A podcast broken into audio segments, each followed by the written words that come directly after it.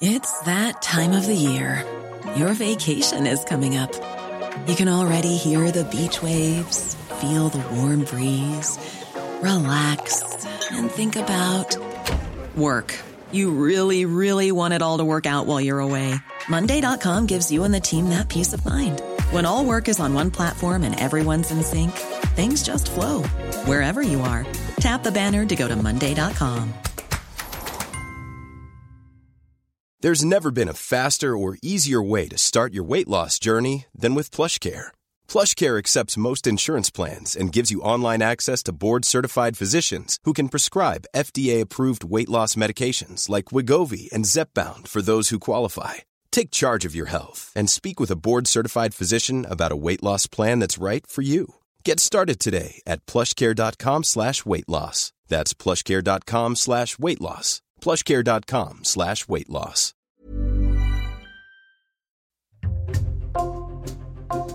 Bonjour, c'est Jules Lavie pour Code Source, le podcast d'actualité du Parisien.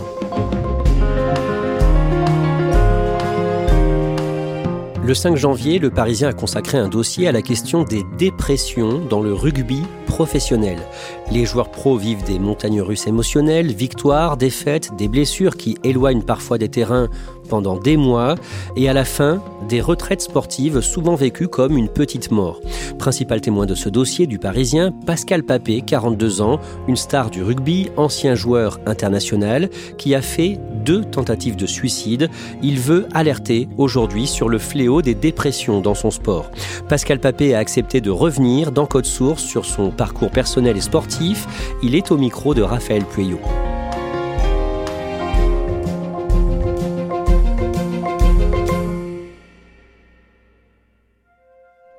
Le stade Pierre-Ajon est une arène de près de 10 000 places à Bourgoin-Jallieu, une commune située en Isère, entre Lyon et Grenoble. Ce stade est le cœur battant du CSBJ, un club qui a vu passer plusieurs grands noms du rugby français, comme Morgan Parra, Sébastien Chabal ou encore Pascal Papé. C'est avec lui, l'ancien deuxième ligne et aujourd'hui directeur sportif du club, que j'ai rendez-vous ce vendredi matin. Du haut de son mètre 95, Pascal Papé n'a rien perdu de sa carrière de rugbyman. Il m'accueille avec une franche poignée de main et un large sourire. Il a les cheveux courts, arbore une barbe fournie, et ses oreilles en chou-fleur témoignent de la dureté des combats qu'il a livrés durant toute sa carrière. Nous nous installons dans son bureau situé aux abords du stade et il commence à me raconter son histoire. Pascal Papé, de son vrai nom Pascal Bardon, est né le 5 octobre 1980 à Lyon. Il ne connaît pas son père et il se retrouve seul avec sa mère dans un petit appartement d'une tour HLM de la Cité des États-Unis. C'est une femme au parcours difficile et instable psychologiquement qui s'occupe peu de lui. Je suis arrivé dans un monde euh, avec une, maman biologique euh, qui euh, souffre de, pas mal de, voilà, problèmes psychologiques et dépendant de, l'alcool et de la drogue et qui est pas forcément très bien encadré, bah, qui arrive à gagner un peu d'argent euh, en vendant son corps, comme on dit. Donc, euh, ma mère était euh, pas forcément voilà, apte à, à, pouvoir élever un enfant. Donc, voilà, je suis resté après la naissance un peu trop longtemps dans l'appartement où elle vivait, sans, sans, forcément être nourrie et, et, soignée, comme on dit. Donc, ben voilà, à force de cris et de pleurs, ben, les voisins ont alerté la, la, police qui a enfoncé la porte et qui est et qui m'a récupéré pour m'emmener euh, bah, ce qu'on appelait à l'époque la DAS, pour euh, voilà, avoir les soins nécessaires. À force d'avoir euh, tellement poussé les cris, j'avais une, une, hernie vraiment imposante sur les abdos, j'avais la jaunisse, enfin bref, j'avais pas été du tout vacciné comme j'aurais dû l'être nourrisson, donc bah, j'étais pas très bien en point, donc un départ de vie vraiment, on va dire, cabossé, où bah, je me retrouve très vite à l'âge de, de 3 mois ou, ou 4 mois, je crois avec les services sociaux de, la DAS. Pascal reste 4 mois à la DAS de Vénissieux, où il est nourri, soigné et vacciné. Et un matin du printemps 1981, alors qu'il n'a que 7 mois, Jean-Pierre et Françoise Papé se penchent au-dessus de son landau. Ils vont le ramener chez eux à Vernaison, un petit village au sud de Lyon, et devenir sa famille d'accueil. Ils élèvent Pascal comme leur propre fils, aux côtés de leurs trois filles, Céline, Sophie et Estelle. Moi, j'ai eu deux naissances, une, naturelle, on va dire, avec ma mère biologique, puis une deuxième, je pense, où le jour où j'ai passé le, pas de la maison euh, familiale, euh, où je suis rentré vraiment de plein pied dans cette famille. faite de bonheur, d'amour, etc. Donc c'est vrai que ce que je ressens encore, c'est bah, voilà, d'avoir eu la chance d'arriver dans une famille comme ça. Enfant, quand il est à l'école, Pascal se bat régulièrement avec d'autres élèves. Alors pour le canaliser, Jean-Pierre et Françoise décident de l'inscrire au judo et au rugby. Et quand il a 6 ans, Pascal fait ses premiers pas dans le club de rugby de Givors. J'étais assez turbulent quand j'étais petit, donc euh, l'idée ça a été de, m'inscrire dans un maximum de sport à ce moment-là. Ça a été aussi euh, ben, quelque chose qui m'a vraiment relié et euh, connecté avec mon père, parce qu'on avait cette passion pour le sport ensemble. On est devenus passionnés tous les deux vraiment de rugby, et il est devenu dirigeant du club où j'étais, etc., etc. Donc aller régulièrement à l'école de rugby, euh, faire des tournois et partager des moments importants avec, euh, mes copains. Enfin, c'était vraiment un ballon d'oxygène où, bah là, euh, j'oubliais tout en fait. J'oubliais mon nom, ma situation, mes rendez-vous à venir, etc., etc. Quoi. Pascal s'épanouit chez les papés, mais il est encore suivi par les services sociaux et des psychologues. Il me raconte sa peur, enfant, d'être rattrapé par sa vie d'avant et d'être arraché à sa famille d'accueil. Pascal ne peut pas encore changer de nom, il s'appelle Bardon, et les assistantes sociales lui rappellent qu'à tout moment, si l'état de santé de sa mère biologique s'améliore, il devra retourner vivre chez elle, dans son petit appartement de la Cité des États-Unis. On va dire que c'était une, enfance qui était quand même heureuse, d'accord, mais toujours avec cette part d'ombre et cette part d'insécurité à un moment qui, planait au-dessus de ma tête, mais qui, voilà, où mes parents, enfin, n'y étaient pour rien. Hein. c'était vraiment, euh, à tout moment, je pouvais repartir. Donc, euh, c'est compliqué quand on est un jeune garçon, parce qu'en fait, on on peut pas se projeter, quoi. On peut pas se projeter quand on entend des, des choses qu'on ne doit pas entendre, comme euh, l'assistante sociale qui dit à ma mère euh, il faut éviter de trop l'aimer parce qu'on ne sait pas ce qui peut arriver demain, ou il faut pas l'appeler, euh, ou moi, j'avais pas le droit de les appeler papa et maman. Bah ça, quand tu l'entends que tu es jeune, ça perturbe psychologiquement, forcément, et tu te construis pas forcément de la même manière et de la manière dont on devrait. Les services sociaux l'obligent contre sa volonté à garder un lien avec sa mère biologique. Plusieurs fois par mois, Pascal a donc rendez-vous dans son ancien quartier avec une assistante sociale pour lui rendre visite. Pendant une heure, deux heures, voire plus parfois, il reste assis face à elle, silencieux, sans prononcer un mot. Dans une salle bien qui donne pas envie du tout d'y rester d'ailleurs. C'était des murs qui étaient faits de moquettes en fait. Ça donnait pas du tout envie de rester dans ce lieu et puis euh, en face de moi quelqu'un qui a pas forcément grand chose à me dire. Et puis moi j'ai rien à lui dire non plus parce qu'encore une fois c'est pour moi c'est quelqu'un qu'on me force à voir. Voilà, des fois c'est deux heures de deux heures de, rendez-vous, voire plus, où ben, on, se regarde dans le blanc des yeux et on n'a rien à se dire quoi. Là j'étais rentré dans un dans un mutisme total parce que en face de moi j'avais des gens qui me comprenaient pas donc je voulais plus leur parler aussi. Donc euh, c'est pour ça que euh, on m'appelait euh, régulièrement le mur parce que je pouvais rester une heure en face du psychologue et le regarder dans les yeux et me posait des questions et je je balançais pas un seul mot ou une seule émotion ou où mon visage restait vraiment bah voilà très euh, très stoïque. À l'adolescence, j'ai commencé à montrer un peu mon, mal-être hein, quelque part, mais aussi euh, voilà par la force des choses. Et puis, euh, quand on a un corps qui se développe, qu'on commence à être grand, etc., ben, on vous écoute bizarrement, on vous écoute un peu plus. Puis vers 15-16 ans, j'ai carrément dit je ne veux plus y aller. À partir de ce moment-là, il entame des démarches administratives. Mais ce n'est que le jour de sa majorité, le 5 octobre 1998, qu'il peut enfin demander à changer de nom. Ce jour-là, Pascal Bardon devient officiellement Pascal Papé et Jean-Pierre et Françoise deviennent devant la loi ses parents adoptifs. Pour autant, il n'explique à personne, ni à ses amis, ni à ses coéquipiers, les raisons de ce changement de nom, et reste très secret sur son enfance. À 18 ans, Pascal est l'un des meilleurs joueurs de rugby de la région. Il commence sa carrière professionnelle à Bourgoin-Jallieu à 20 ans et 4 ans plus tard, il est sélectionné par Bernard Laporte en équipe de France pour disputer son premier match en bleu. Le 14 février 2004, face à l'Irlande, Pascal fait ses débuts dans le tournoi des Six Nations. De retour ici euh, au Stade de France où les joueurs euh, vont bientôt euh, retrouver les vestiaires avant de, de revenir pour les hymnes. Pascal est debout, entouré de ses coéquipiers, sur la pelouse du Stade de France.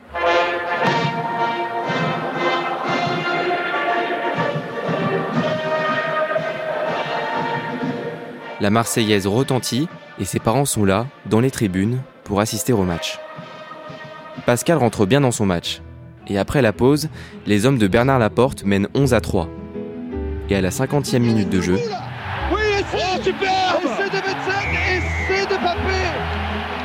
de Papé sur cette passe de Bravo Papé Les Bleus s'imposent 35 à 17 et ce jour-là, grâce à son essai, Pascal se fait remarquer.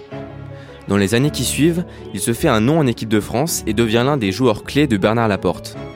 Il remporte le tournoi Destination à quatre reprises, porte à plusieurs occasions le brassard de capitaine et en 2011, il échoue d'un rien en finale de la Coupe du Monde face aux All Blacks.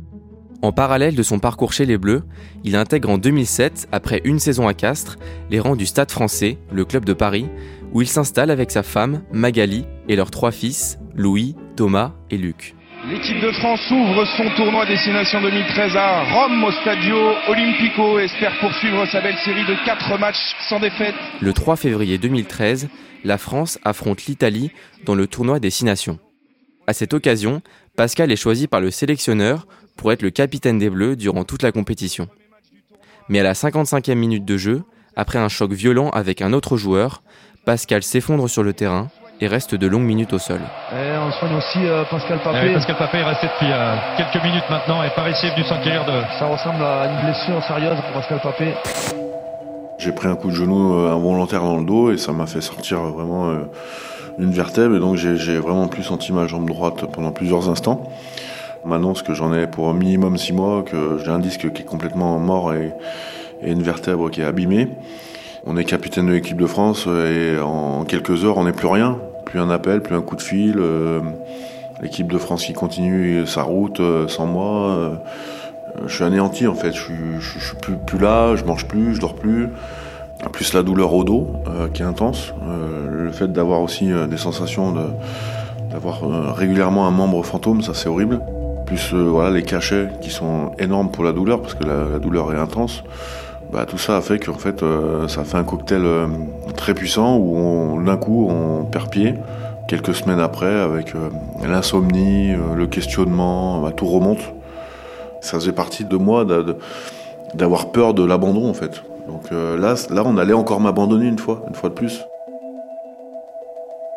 On trouve plus de sens à cette existence-là, à ce qu'on a fait, à ce qu'on fait. Pour moi, je suis une, euh, excusez-moi du mot, mais une grosse merde à ce moment-là, puisque je cherche plus rien. Alors que quelques semaines avant, euh, bah, je suis capitaine de l'équipe de France, euh, visible, euh, bien aimé par, mes coéquipiers, par tout le monde, quoi. Et, je sens que je suis quelqu'un, quoi. Et là, d'un coup, on n'est plus personne, donc on est laissé un peu seul aussi. ça, c'est terrible. Plus d'un mois après sa blessure, sa femme Magali lui annonce qu'elle va demander le divorce. Dans la nuit, il fait une tentative de suicide. Il s'en sort indemne et décide de se reprendre en main. Alors dès le lendemain, il retourne vivre chez ses parents, dans la maison qu'il a vu grandir, pour commencer sa rééducation. Les semaines passent, et malgré l'aide de ses parents, Pascal continue de sombrer dans la dépression, sans en parler à personne. Un soir, dans son lit d'enfant, il tente de nouveau de mettre fin à ses jours. Je dors tellement plus à cause de la douleur et des cachets que j'ai juste envie de dormir pour toujours en fait. C'est ce que je vais ressentir à ce moment-là et c'est là où je vais prendre un maximum de cachets pour justement euh, me dire bah, je veux dormir maintenant et qu'on me laisse tranquille. Moi j'avais l'impression de me regarder d'en haut en fait. Hein. Je me rappellerai toujours d'être en, je sais pas, en hauteur dans ma chambre en train de me voir faire les choses. Mais j'avais pas la sensation que c'était moi qui le faisais. Voilà, j'ai réussi à envoyer un message. Euh, j'ai voulu dire au revoir à mes, à mes fils, voilà, euh, par message.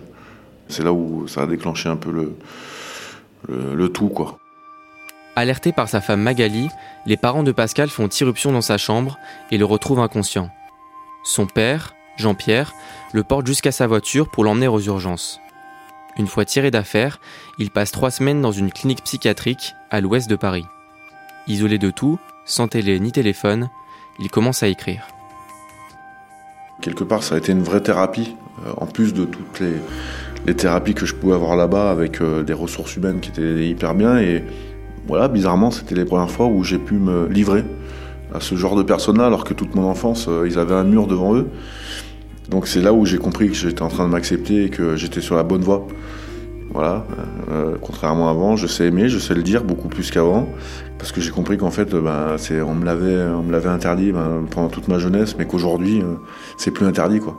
Après ces trois semaines passées dans cette clinique psychiatrique, Pascal accepte de se faire aider par Meriem Salmi, une psychologue qui s'occupe des sportifs de haut niveau. La saison suivante, il revient à son meilleur niveau avec le Stade français et en 2015, il décroche le titre de champion de France. Finalement, je suis revenu à mon meilleur niveau, voire à un meilleur niveau encore, où, vraiment j'ai pris beaucoup de plaisir à jouer et puis je, jouais différemment, plus libéré, plus moins ce poids présent tout le temps et puis euh, il y a tout qui, s'est réaligné en fait. Ma vie est acceptée, ce que je suis, je l'ai accepté et, euh, et j'en suis fier. Le 13 octobre 2016, alors qu'il entame sa dernière saison en tant que rugbyman professionnel, il publie son livre Double jeu, dans lequel il raconte pour la première fois son histoire. En se confiant sur sa dépression, il est l'un des premiers à assumer en souffrir et veut alerter le grand public sur ce mal qui ronge les sportifs de haut niveau. C'est vraiment quand j'ai décidé de faire ma dernière année de, rugby où je me suis dit c'est le moment parce que j'ai envie de, en étant joueur encore, de montrer à mes adversaires, à mes, partenaires, euh, bah, qui j'étais vraiment en fait. tout de suite on m'a dit oula non mais t'es encore joueur, fais gaffe, euh, ça peut te poser des problèmes sur le terrain et tout. Euh. pas du tout, au contraire, je crois que pour moi j'étais sûr que ça allait bien se passer et que de toute façon j'avais envie de le faire. Donc après et donc après, ben voilà, j'ai eu que des retours positifs de la part des, adversaires, des joueurs. c'est là où, j'ai senti que le, monde du rugby était un, monde qui était fait de beaucoup de respect. Et euh, je pense que j'ai surpris plus d'un coéquipier en sortant ce livre euh, parce que euh, j'ai tellement toujours très bien caché ma vie que bah, pas grand monde était au courant. Et forcément, bah, ça a interloqué certains, ça a même choqué d'autres bah, qui se disaient mais j'ai rien vu à ce moment-là, etc., etc. Mais pour vivre heureux, euh, ça a fait partie du processus. À l'été 2017, Pascal prend sa retraite sportive et il est nommé à la tête du centre de formation du Stade français. Mais le 24 novembre 2020, il est rattrapé par un terrible drame, le suicide d'un de ses anciens coéquipiers en équipe de France et au Stade français. 8h08, la terrible nouvelle a laissé le monde du rugby à terre, chaos. Oui, la disparition brutale de Christophe Dominici, 48 ans, victime d'une chute mortelle hier dans un parc près de Paris. L'enquête devra déterminer si le Toulonnais est mort accidentellement ou s'il a choisi de mettre fin à ses jours.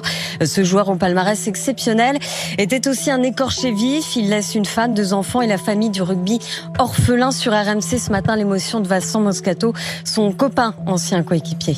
Là, c'est notre ami qui est parti et c'est d'une violence terrible parce que je crois qu'on n'a pas mesuré dans quel tracas il était pour en arriver jusqu'à à violence ultime. Tu, peux, tu peux avoir des difficultés, on a tous des difficultés, des fêlures dans notre vie, euh, mais, mais rien ne laisser penser au, à l'imprévisible, rien, vraiment rien. Christophe, je le connaissais bien, c'était quelqu'un qui était plein de vie, mais on, on ressentait cette fragilité aussi qu'il avait, euh, comme beaucoup d'entre nous. En fait, j'ai compris. J'ai compris parce que je suis passé aussi par là et je me suis dit que bah, Christophe en pouvait plus, je pense. Voilà, et qu'il a voulu euh, tout arrêter aussi. Voilà, la, fin de carrière doit être vraiment euh, aujourd'hui euh, un sujet dans, tous les clubs. La reconversion, le sens que le joueur va donner après dans sa deuxième vie, tout en sachant qu'on vivra plus tout à fait les mêmes émotions. Ça devient un sujet aujourd'hui, c'est ça qui est une bonne chose, c'est que ce n'est plus un secret, mais maintenant il faut mettre des choses en place. Voilà. Et ça doit être le sujet de tout le monde.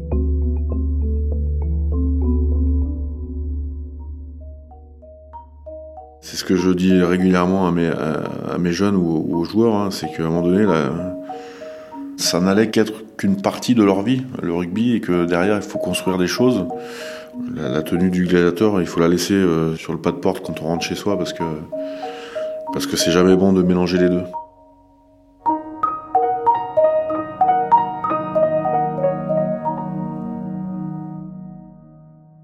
Raphaël, est-ce qu'il se sent à l'abri d'une rechute aujourd'hui? Je pense que oui, puisque quand il a commencé à raconter son histoire et en particulier bah, son enfance, euh, juste après sa dépression, euh, moi il m'a dit qu'il pouvait enfin s'assumer, qu'il pouvait enfin être lui-même qui pouvait enfin dire euh, je t'aime à ses proches qu'il ne faisait pas avant. Et donc aujourd'hui, euh, il est totalement épanoui euh, donc dans sa nouvelle vie à Bourgoin avec sa nouvelle femme Barbara. Pascal Papé, lui, est donc directeur sportif du club de Bourgoin-Jallieu depuis 2021. Qu'est-ce qu'il met en place au niveau psychologique pour ses joueurs? Comme lui, il a été touché par cette dépression, il est vraiment attentif à ce que peuvent ressentir les joueurs sur le terrain et en dehors du terrain. Et donc, du coup, il fait intervenir un happiness manager. Alors, c'est quelqu'un qui va s'occuper du bonheur des joueurs. Donc, il va les accompagner dans leurs projets sportifs, dans leur après-carrière, mais aussi dans leur vie familiale. Et donc, Pascal Papé, il fait très attention à tout ça. Et surtout, quand un joueur ne va pas très bien, il ne le fait pas jouer, il le laisse de côté et vraiment, il va accompagner chacun de ses joueurs. Raphaël, on parlait dans ton sujet du suicide de Christophe Dominici. Un autre joueur de rugby s'est donné la mort en janvier 2022, un joueur de Rouen, Jordan Michalet. Il avait 29 ans et il souffrait de dépression. Le monde du rugby a été très choqué par ce drame. Et euh, quelques semaines après, il y a eu le canal Rugby Club qui a consacré une émission justement euh, à la dépression dans le rugby. Donc il y avait la femme de Jordan Michalet qui était là pour témoigner. Mais il y avait aussi d'autres joueurs et d'autres joueuses. Il y avait notamment Mathieu Bastaro, euh, joueur de Toulon, et puis il y avait Marie euh, Alicier, qui est l'ancienne capitaine de l'équipe de France euh, féminine. Et puis du coup, ça a ouvert la parole à d'autres. Par exemple, en janvier, dans le Parisien, il y a eu Paul Allo-Émile, qui est le capitaine du Stade français, qui a témoigné justement de, de sa dépression. Donc il y a de plus en plus de joueurs et de joueuses qui en parlent, et donc la parole se libère.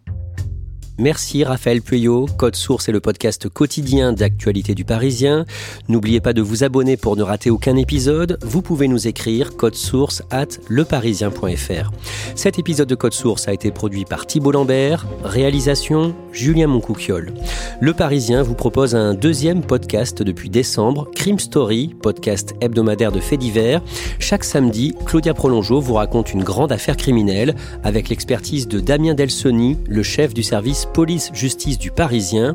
Crime Story est disponible sur toutes les plateformes audio.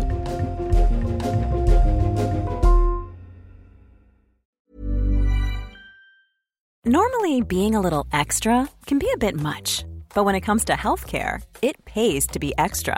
And United Healthcare makes it easy with Health Protector Guard fixed indemnity insurance plans. Underwritten by Golden Rule Insurance Company, they supplement your primary plan, helping you manage out of pocket costs without the usual requirements and restrictions like deductibles and enrollment periods. So when it comes to covering your medical bills, you can feel good about being a little extra. Visit uh1.com to find the Health Protector Guard plan for you.